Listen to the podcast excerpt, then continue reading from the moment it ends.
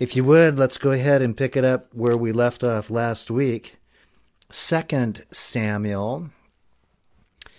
We actually didn't make it into Second Samuel, but it leads us to um, tag the study, which last week was casualty yet victory. But in order to see a fuller picture, we need to we need to move into this uh, second uh, book of Samuel, which now is basically laying the the groundwork for David's ministry as king over all of Israel. We are closing on the first monarchy, and we are now beginning the journey of the second one, the second king of Israel, and one that history would record from God's perspective as the greatest king of Israel. So, a couple of things that I would like to um, address, present to you as a, as a preamble, actually, to the teaching and comes in the form of questions for us.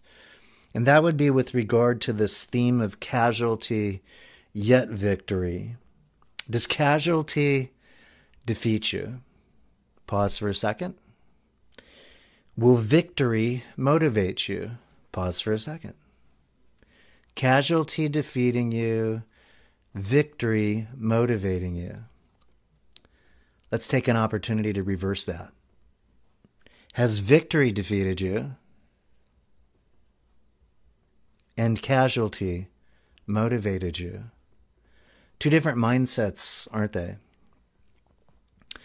The one implies what is the dilemma of the human experience. Things are going to happen that are hard, that we even would qualify as bad. We can address that, as I said with that word, casualty. The casualties of life, we have them, don't we? And they certainly are those things that could be marked by others observing us or even how we have handled those casualties as the events of defeat, the way that we allow it to oppress us, the way that we move into depression as opposed to the necessary element of grief, but of bringing God glory. On the other part of this as well, in the motivation of victory, there has to be a strategy. There needs to be a plan, and it can't be your plan. It's got to be God's.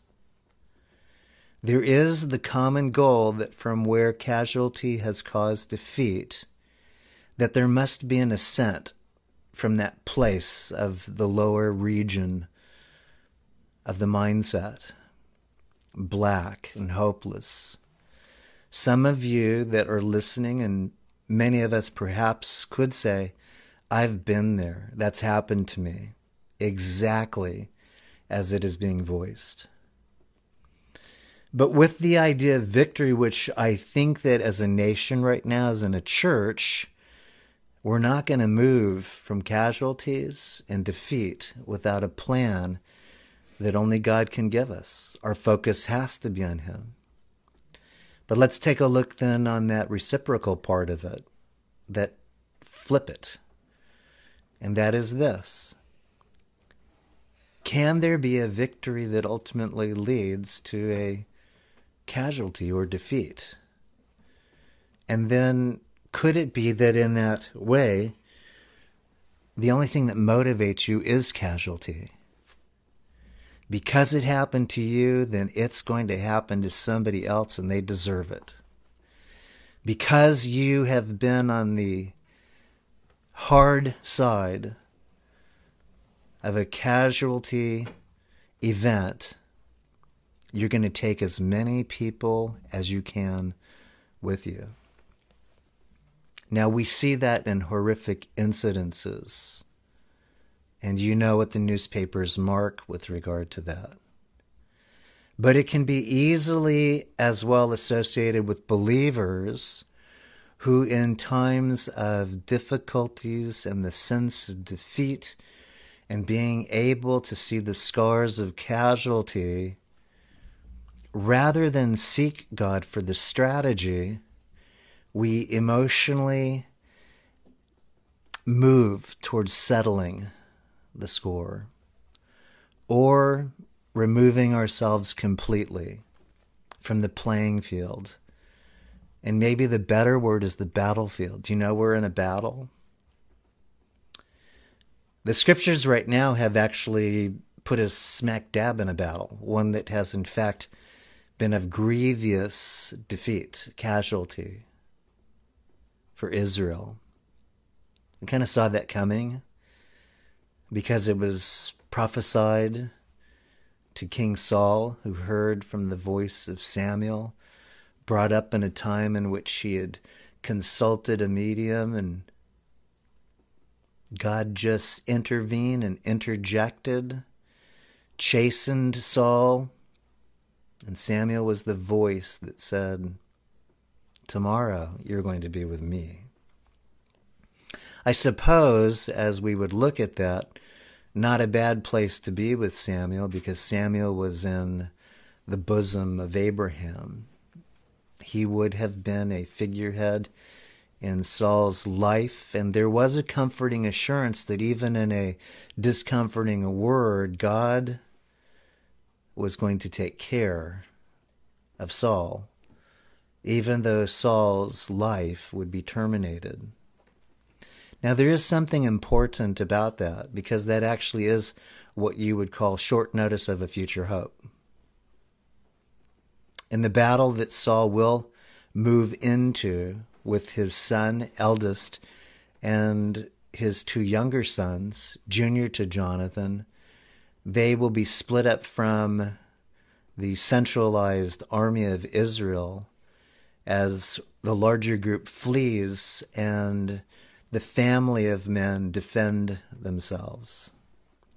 The characters are very interesting in tonight's study. We have in this study the uh, characters assigned.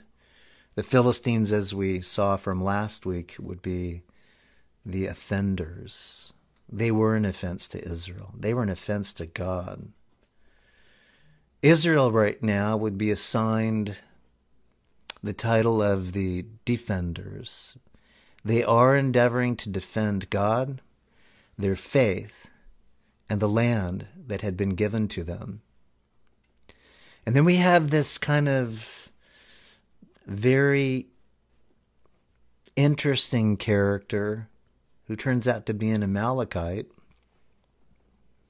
and we will call him the pretender offenders, defenders, and pretenders. Kind of sounds like the headlines for today, doesn't it? Which one are we? Maybe a little bit of both. Probably we could say, yeah, I am that character. In fact, somebody just yesterday called me a character. It might fit. In though this teaching, the principles with regard to our central focus, which is this transition from the pathetic, the chaotic, the spiritually impotent, the rise of a leader that God has his eyes on all along. The important thing to see in this is that God has his eyes on you as well.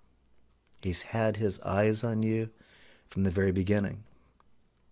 Psalm 139 that we have been enjoying for now two days, which I'll try to conclude tomorrow, tells us literally that He has made us, He has designed us in the innermost parts of the depths of the earth, which is a poetic phrase of the womb. Before we were even fashioned, he was consummately aware of how skillfully he would wrought us. That means manufacture us. That means as an artist, every detail of our life would be in his keeping. That's important because David pens it, which means he believed it for himself. But the other important part of of the rest of this teaching is to see how there was an order that David endeavored to follow that was just difficult, meaning that he literally would allow his footsteps to be ordered by the Lord, and at times his feet would slip from those very carefully, methodically obedient feet moving forward in God's will, and he suffered in those events. When he thought that he could either work a different strategy or feign something that was really not authentic, as when he moved into a garrison of the king of the Philistines and was endeavoring to make them believe that he was no longer a part of Israel. And when he overheard that he actually was not able to deceive them, that many took note of him being, that's David. That's the giant. He killed our main warrior. He feigned being out of his mind, insanity, slobbering and spitting, until they said, let's release him, just like a rabid dog. That was a means by which God allowed him to escape, but it was really also a means by which a character flaw could be associated with him that didn't give God the best in glory for him. We have those situations in our life, right? We have histories in which we have feigned to be something different than what God has purposed for us to be. And it is reflectively an embarrassment to us. And it didn't make the best impression at the time that we did it. But the bottom line is, is that is a reality of our lives. And so in this preamble of today's tonight's teaching, we want to make sure that as characters we're not saying, "Oh yeah, I'm him. I'm him. I'm him. I'm them." We want to be able to say, "Yep, in my life I've been the full cast of characters. I have played in the Greek tragedy of the one who can smile in one moment and who can frown in the next, and I can put it together and make this character that is rather confusing as to who I am and what part do I play. So let's move into right now this section of Scripture, beginning in the second. Uh, literally acts of David's life. It's not the book of Acts, but it really is this very important revelation of David's maturing as a leader of Israel. Now it came to pass after the death of Saul, when David had returned from the slaughter of the Amalekites, and David had stayed two days in Ziklag. Remember, Ziklag was the place that he petitioned the king of the Philistines to have for his men under the feigned presentation that he was working as a counterintelligence agent, as he was making known to an enemy force that he was really on their side and against his brethren. It was not true, but it was under that presumption that he was able to harbor in Ziklag. God changed the events. As you remember, there was a scenario in which the Amalekites had taken his possessions and taken his family and the family of his warriors. And so he pursued them in desperation, even at the threat of his men saying, We will kill you. And David sought the Lord with great transparency. This is what that reference is about. Because God connected with David as David reached out to God, he gave him a battle plan, and the bottom line is is the battle belonged to the Lord. Not by might, not by power, but by my spirit, thus saith the Lord. Zechariah chapter 4, verse 6 is familiar to many of you. And it is for us in these times as well important for us to cleave to that. When so much of our world right now is based on a strategy of survival, is that the way that God wants it? Is He governing in this or are we self governing? It's a dilemma of having power and yet finding ourselves impotent, of being attacked by an enemy and coming up with a strategy. Has God given that to us? Or are we becoming gods? That by our emotions, by perhaps knowledge, it lacks wisdom because we did not ask of God. When you see the triumphs of Israel with regard to the progress they made and the establishment of God's will in their life, it was always coinciding with obedience and reverence. It's what the church needs to be about now. I would rather be in the house of God, where truly I believe it is God's desire that the church meet. But the strategy for the church now, as we have prayed, is that we will bring church then into the homes of God the houses that shelter those who now are hungry and thirsty and cloistered away from fellowship need to have a connection with God. Though I believe the connection is important, mano y mano, group by group, families with families, this is where we're at. What you see of me is what you get for now. But God says, I am ever abounding in what you need. And even though you feel pressed to need the other, and the other is good, especially when you talk about the family of God,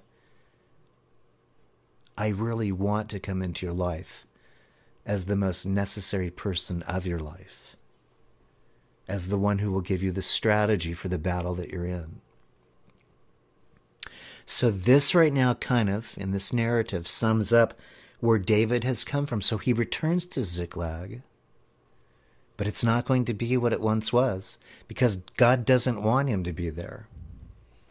Ziklag was never intended to be David's final destination, nor is the world intended to be God's final destination for you. So, part of what we need to do is to have a heavenly perspective, says to us, My home is in heaven. And that begs then the other question as a character in this drama of life, is your destiny heaven? Will you be one in the closing of your eyelids and the last breath that you were able to draw, be able to say, I know where I'm going and I will see you there on the other side? We know that David never had a doubt in his heart or his mind on the reality of the presence of God and where ultimately he would go. Scriptures have even told us that in an episode which we have yet to study, but that you're familiar with, when there was sin in David's life, and that sin yielded the consequence of a young baby being taken at birth. And David mourned in the loss of that child.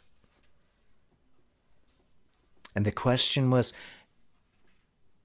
how can David now be up from mourning and and in his apparel, fresh linen, face washed, hair combed, crown positioned? How can he be this way?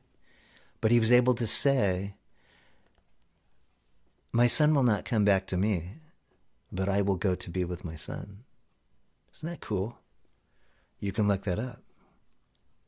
This, of course, wouldn't be his reality now, but it would be his reality. In all of the years of following God, he was able to say, in a very difficult time of loss, I will go one day to be with my son. So maybe this interjection is important because maybe that's what God's asking us to do inventory our lives and say, Do you know where you're going to be? I know where you want to be. I know you want things as they once were. And that may be, in fact, what God will do, but I know this this is a time of sobriety. It's a time in which we cannot make it if it's a strategy of survival on our own. So, verse 1 simply tells us where he's come from. And that means that as he has come back from a victory that God gave him, pay attention to that phrase, coming back from a victory that God has given him, it will establish him that in the sorrow yet to be revealed, he will claim that. God has given all of us present tense victories. A day ago, a month ago, a year ago. I kind of made a point of that today in my teaching. Kind of getting a little bit stiff lipped and grumpy over a jagged edge on my coffee mug. And as I was complaining, and that the coffee wasn't really as good as I thought it was, the Lord said, Do you remember how good I was in that day in which the scar on the edge of where your lips are sipping and enjoying that freshly brewed coffee? Do you remember that incident? I saved your life. You were flat as a pancake. You made a substitutionary bridge of a piece of wood that caved from beneath you and you were able to rise from humiliation. You were able to see deliverance when, in a moment, your head could have been bouncing off of those rocks rather than your coffee mug and the cap to it. By the way, if you didn't get that today, you can go back and review it, but that was all the story, a part of Psalm 139. Wonderfully made, and God says, wonderfully delivered. The third day, behold, it happened that a man came from Saul's camp. And it says in verse 2 As he has come, his clothes are torn, and dust is on his head. So it was when he came to David that he fell to the ground and prostrated himself. in the topography of study, it has been suggested a three days journey, perhaps 80 miles, to reach Ziklag from Mount Gilboa. It would have been probably just prior to the Philistines coming and desecrating the body of Saul and his three sons and removing them to bring them back to their encampment, their fortress, which I shared last week. But this is an Amalekite, and I want you to pay attention to that word.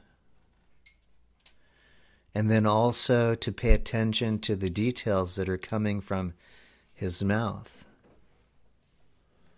And the reason that there is the need to call him untruthful, a liar, a pretender, and to see perhaps if we can discover his motivation. As he comes into this camp and really is wanting audience with David, David said to him in verse 3 Where have you come from? So he said to him, I have escaped from the camp of Israel. Then David said to him, How did the matter go? Please tell me. And he answered, The people have fled from the battle. Many of the people are fallen and dead, and Saul and Jonathan, his son, are dead also. This is fact. Nothing pretentious about this. An element yet to be revealed, though, is concerning what he did and why he would say such a thing. This would have been the first notification from David, knowing that as he was moving opposite of Saul, he was aware that Saul was in deep warfare with the Philistines. You know, it was the place always that David wanted to be, was next to Saul, not only as his son in law, but just flat out as a servant of the first king of Israel. He had a servant's heart, even though God looked at him as one who had the shepherd's heart, one who would protect, giving up his life for his own, and really loving God with everything that was within him. And the important thing to realize, too, is that even as David had in this situation his own challenges with men who at times wavered in their opinions about him, God would have you know as well that is not unusual. For those seemingly the closest near you, those who are protectors of you, philosophically have embraced everything that you're about, and all of a sudden a hardship comes into their situation and you get the blame. And they're ready to take you on. I don't believe there's anybody in leadership at any level that has not experienced that. But I will have a reminder given to you that when we did study that, David had sought his comfort, his solace in the Lord. When the stones were ready to fly from the hands of those who had pledged allegiance to him, no doubt he really believed that his life was at risk, but he went before God to seek his encouragement. So, the picture again, even right now as we move through this, remember, in these consecutive lessons about David's life, seek the Lord to be encouraged when stones are about to fly, when people's dispositions have changed towards you, accusations that are false against you. That's the lesson. David, right now, summons analytically an assessment of the description of what has happened. He realizes that calamity has happened to Saul. In essence, as the title says, the casualty of the monarchy. It's over. And to such a degree that David really did love Saul, it affects him deeply, which is demonstrated in what is voiced in the next verses. So, first of all, as David probes, David said to the young man who told him, How do you know that Saul and Jonathan his son are dead? And the young man who told him said, As I happened by chance to be on Mount Gilboa, there was Saul leaning on his spear, and indeed the chariots and horsemen followed hard after him. Now when he looked behind him, he saw me, and called to me, and I answered, Here I am. And he said to me, Who are you? So I answered him, I am an Amalekite. He said to me again, Please stand over me and kill me, for anguish has come upon me, but my life still remains in me. So I stood over him and killed him because I was sure that he could not live after he had fallen. And I took the crown that was on his head and the bracelet that was on his arm and have brought them here to my Lord. Therefore, verse 11, David took hold of his own clothes and tore them, and so did all the men who were with him. Verse 12, and they mourned and wept and fasted until evening for Saul and for Jonathan his son for the people of the Lord and for the house of Israel because they had fallen by the sword. We'll stop there at 12. And so this gives us right now a detailed account of an untruthful voicing from this Amalekite, just happening to be on Mount Gilboa. In the happening of being on Mount Gilboa, it is very likely that what he was was a surrogate of the Philistine army. He was one that actually would move around in particular conflicts in which there would be the scavenging or booty left by the dead, and before it could be collected by the enemy, he would go in and and take whatever spoils he could haul off before being caught. What you would call probably in our Civil War days a carpetbagger, endeavoring to profit off the loss of others in advance of something changing. We have that. There's been profiting off of the casualty of others and the falling of the markets. That kind of disposition seems to be a part of the human depravity, the condition of looking after myself and not looking after others. Again, I think it's an exception. It's not the rule. By and large, people, I think, do care and desire compassionately to show that in what can be given or prayers that are in fact connecting them with God, even though they don't know it.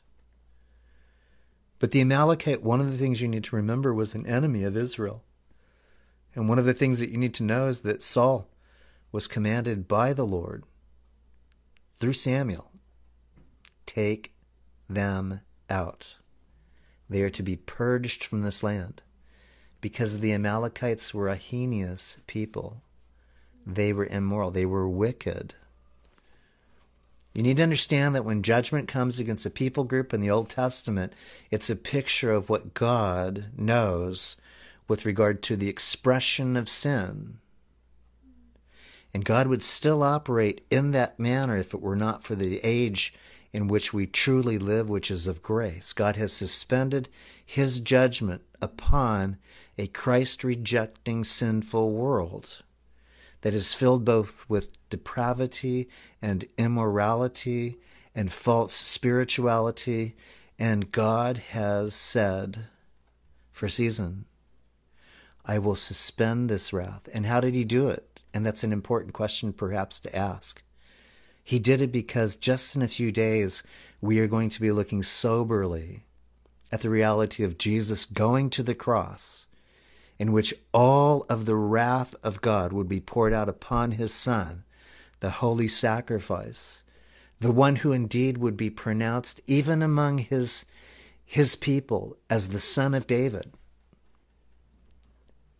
A greater than, and yet a picture of the heart of David that he came through the lineage of, this very David that we're looking at now. And so this Amalekite was indeed a transgressor. There was nothing noble about what it is he's saying, but the point that also needs to be made as now mourning is going through, evaluation is being sought, wisdom is being asked for, he wasn't simply by chance on Mount Gilboa. He was there to take advantage of a king who had been slaughtered with his sons and knowing that he had no peace treaty perhaps with the Philistines, but wanting to profit off of what he could take, he strategized if I go to David, who has been pursued by this king for 10 years, I will find favor in his sight. And I can rise up the ranks and be something altogether than I am. I can have position and authority esteem because I'm going to be touching David's heart with the confirmation that his enemy is dead. And I can even have some boasting points that I contributed to that. Maybe even be given a special award. What he didn't know was David's heart towards what we would say was an enemy behavior against David. Saul was vindictive, pursuant of a young man who grew up to be a solid man, now in his 30s, and spent a good chunk of his monarchy squandering the great things that he could have done had he acknowledged David early on in his reign, bringing David up instead of trying to bring David down. There's a principle about that. We have to be bringing people up. But what we've learned how to do is bring them down, bring them down, tear them apart, find the dirt, shovel it on them. And that is not God's way. That's not God's way. It is wrong to be spreading gossip and innuendo. It is wrong to highlight the failures of individuals who God, in His nature, is endeavoring to show faithfulness towards. The thing about Saul, though, is that God did love him. And God's intention, even in the consequence of what we would say corrective surgery, a change of plans, would have found something that would have redeemed his squandered years. God is a redeemer. What that means is that when life cashes you in and you're only worth a penny when you've all along felt you're worth 10 bucks and maybe indeed have been in your own eye, God says, I treasure you more than anything that you've ever treasured or that you've ever thought about yourself and where you are an irredeemable, inexcusable, worthy of the garbage heap of life, God says, that's not the way that I think of you. Is that found in here? It is implied. But the severity right now is that this Amalekite right now would have been under the penalty of a previous judgment even though he wasn't with his clan group, everything about his sinister plan was was now percolating in this audience that he had with David. He was totally motivated on preserving himself, when in fact the call would have been, man, if I go to the Philistines, I'm a dead man. And if I go to the Israelites, I'm a dead man. What do I do? And so logic would have said, Logic would have said, I will lie. But principle would have said, confess. You know David to be merciful and gracious. You've heard of him. You've heard of him in the way that he treated Saul on occasions in which others had said, David, now's your opportunity. Take the throne, take his crown, kill him. God's giving you this opportunity. And David would not do it. Because that wasn't in David's heart to do. Even though to you and I, being treated in such a ruthless manner and dogged for 10 years, we would say, totally, it's, it's absolutely what I got to do. And David had men that would have done it for him, which is the other danger of authority is that it puts you in a position of power in which you can pretty much have done what you want to have done. And God would have said, abstain, delay, don't. So God knows how to work, obviously, correction into everybody's life. And He does indeed assign from what I believe is one of the highest tiers of authority in that area of overseeing families for us to train and rear our children in the way that they should go. And he by no means asks us to give our children their way because he is the way, the truth, and the life. And when they move in a direction contrary to the Lord, and by not instituting a plan of discipline, we essentially authenticate their decisions, that's not good. David would have difficulty in his parenting skills on that. That's later on to be revealed. But the idea right now is that this Amalekite, his heart needed to recognize I'm dead anyway, this goes. I will appeal to the man that I have heard has a heart that follows after God. I have lived among godless people. I have behaved godlessly, recklessly, unrighteously. I'm a scavenger of the things that are rotting, and I'm stealing stuff that does not belong to me. And I'm embellishing my life story. I'm an influencer. And now I want my place in the sunlight of Israel's people. And so, what is happening right now is that David, now in a time of deep mourning and seeking the Lord, and his gut wrenching and his mind needing clarity, is just simply given revelation. Because when you move back into the scriptures, remember we were told that Saul was wounded, and because he did not want to be humiliated as the Philistines would have done, and subject to desecration overtly he fell on his sword because he couldn't convince his armor bearer to do it. And when he died, his armor bearer did the very same thing. That was the principle we learned last week. And we said that probably would have been much better had he died with the sword in his hand and not upon him, but trying to take out as many as possible with a petition to God, let me die with these godless people because that would have been in the line and the model of a great man of God who was a judge. That was Samson, who lived a very pathetic life when he had been given much duty and strength by God. But his last words were, Let me bring you glory by dying with these whom you desire judged. I blew it, but if it brings you glory, that in my death you reign supreme. Let me bring the house down. And so that's a picture. David, in evaluating this man, and as he has rent his garments and mourning all day and fasting, lamenting, David said to the young man who told him, Where are you from? And he answered, I am the son of an alien an Amalekite. Another detail coming into light here.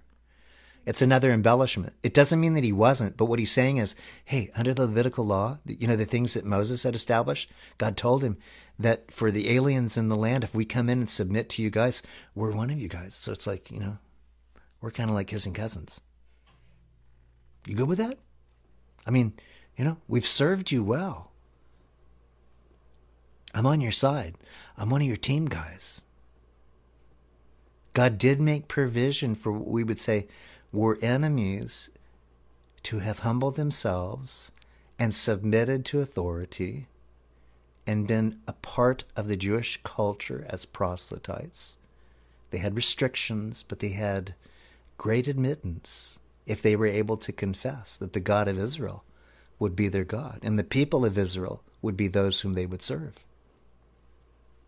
So he moves in this direction though there's no evidence whatsoever that that is in fact what happens. He's just trying to link to something that could better play deceptively in David's eyes for esteeming him.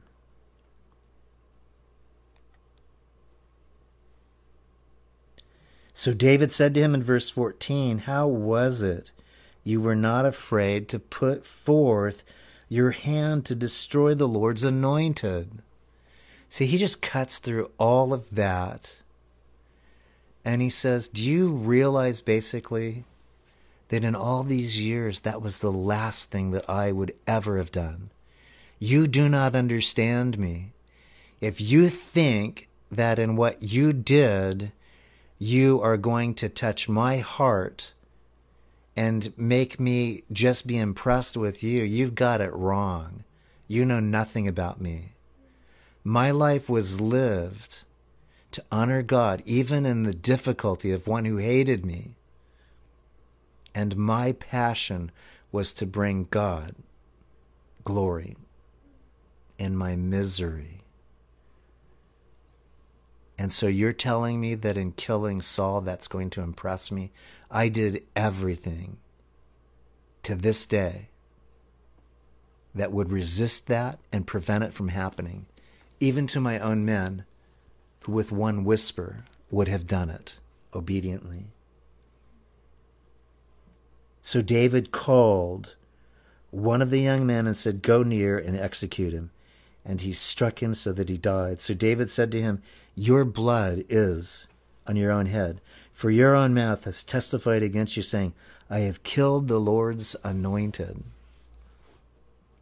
That was his bragging point, and ultimately it was his lips that indicted him. Again, David wouldn't have had evidence of exactly how Saul had died. We know that because we read the script in advance of that coming to light. What David saw is one who defied the principles of not serving himself, but trusting in God. And that is what David lived by and was willing to judge in light of this man's pretensions of wanting to have position,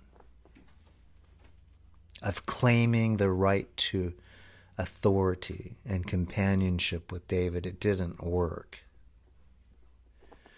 Not by might, not by power, but by my spirit, says the Lord.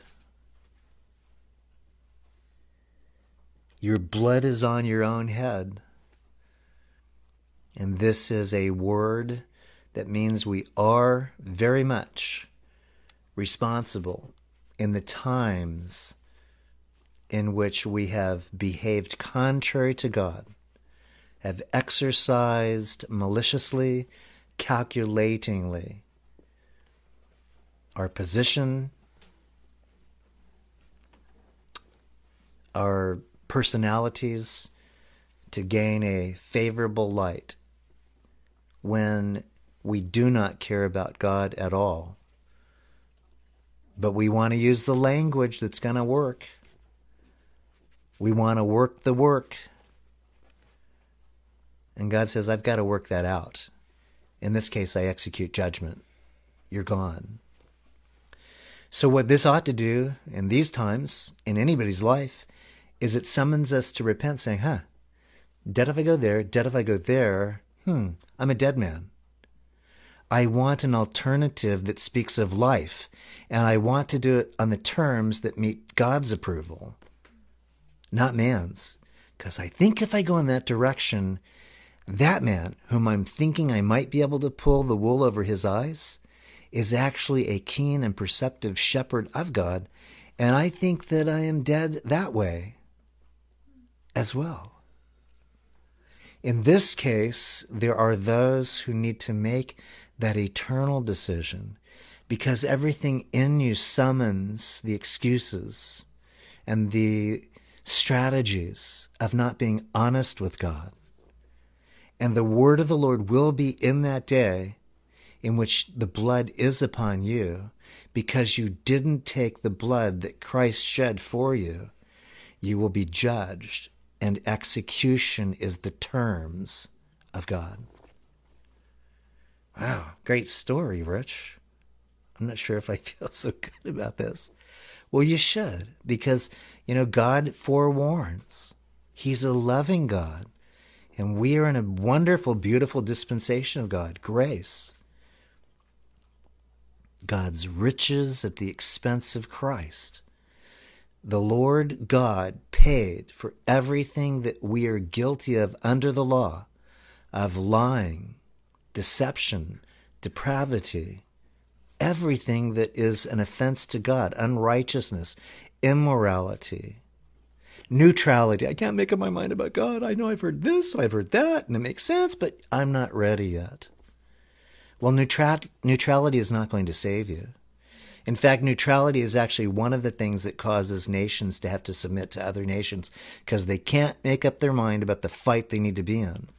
And the same is true about us. If the battle belongs to the Lord, and it's not by my might, not by my power, but by the Spirit of God, I better make sure that I'm on the right team. and that I'm committed to enter into that knowing that the results will be right.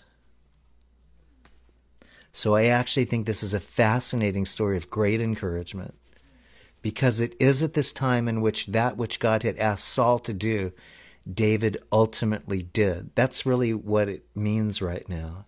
If you're going to fail to do what God says that needs to be done, there will be somebody who will do what God says needs to be done. And the other thing that I want to say in the closing of this, and it unfolds really beautifully in this song that David pens, and it's a glorious unfolding of truth with regard to his heart for his enemy. Because as he assesses the years of hardship, he is able to say, Nevertheless, in the things that Saul found contrary to actually truth, believed in and pursued me not only haphazardly, but to my hazard. In other words, he made mistakes against God, and he pursued me to my own hazard. He established a monarchy, he established a kingdom. I was a part of the beginning of that work, and though severed by personality, I saw what he was doing. I understood the complexities of managing men, of wavering at times between the decision that I should make because God has said to make it and the decision that also I'm prone to make because men conspire against God and persuasively convince me what to do. He actually learned in this process of maniacal pursuit to also see that there was good in Saul. What was one of the remarkable good things that he could see in Saul? He had sons, and one of them extraordinarily and exceedingly was critical in David really having a great confidence in his future.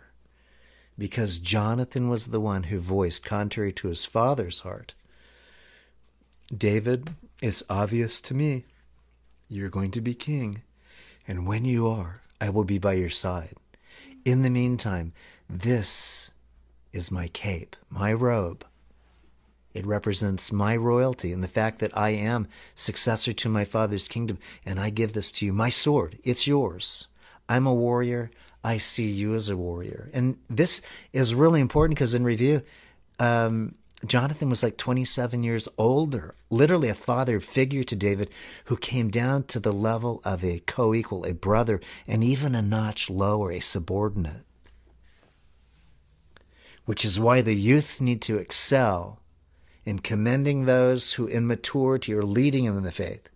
But while those who lead them in the faith are those that need to look to the next generation and commend them for what God will put into their hands to do inevitably, eventually, in time, according to his way, not according to his strategies. There's an important principle there. Eventually, we all move up the rung of progress and of position and exaltation because God's the one that does that. And we looked last week and I will go there because I find it to be just very encouraging to me. And that's Psalm 75. I'm going to read it for you. For exaltation comes neither from the east, nor from the west, nor from the south, but God is the judge. He puts down one and exalts another. For in the hand of the Lord there is a cup and the wine is red, and it is fully mixed, and he pours it out. Surely its dregs shall all the wicked of the earth drain and drink down. But I will declare forever, I will sing praises to the God of Jacob. You wicked, you unrighteous, the cup that the Lord pours for you will be sifted through with your teeth, those bitter dregs, and judgment will be upon you but I will taste altogether something different, sweet. And the acknowledgement that in this psalm, which is credited towards Asaph, who was a minister of music under David's tutelage, a next generation poet who was able to express with precision the same heart that David had. There are those who are coming along who will have the articulation and the vision, the passion and conviction to be able to bring truth to the ears of the listener while time remains for ears to hear what the Lord has to say, what the Spirit is saying to the church. So that psalm is simply reminding us that there is timing, and timing is everything, and and David doesn't write a song that condemns Saul. He looks to commend Saul for the things that he did do right. Can we do that? Can we stop finding faults and start accentuating what God has revealed to us about the faithfulness? Everybody's got a contribution of faithfulness to God, even though, as well, failures can stack up. But God wants us to be those who give Him glory because He's given grace. And as one who has been gracious to others, that may indeed be worthy of judgment, we are able to say, I see good in that person. I've seen an accomplishment. I've seen attributes that tell me God's not through with him. Judgment is passed over him. I'm going to trust what God will do in them. Young man, old man, young woman, old woman, baby. So God's not through.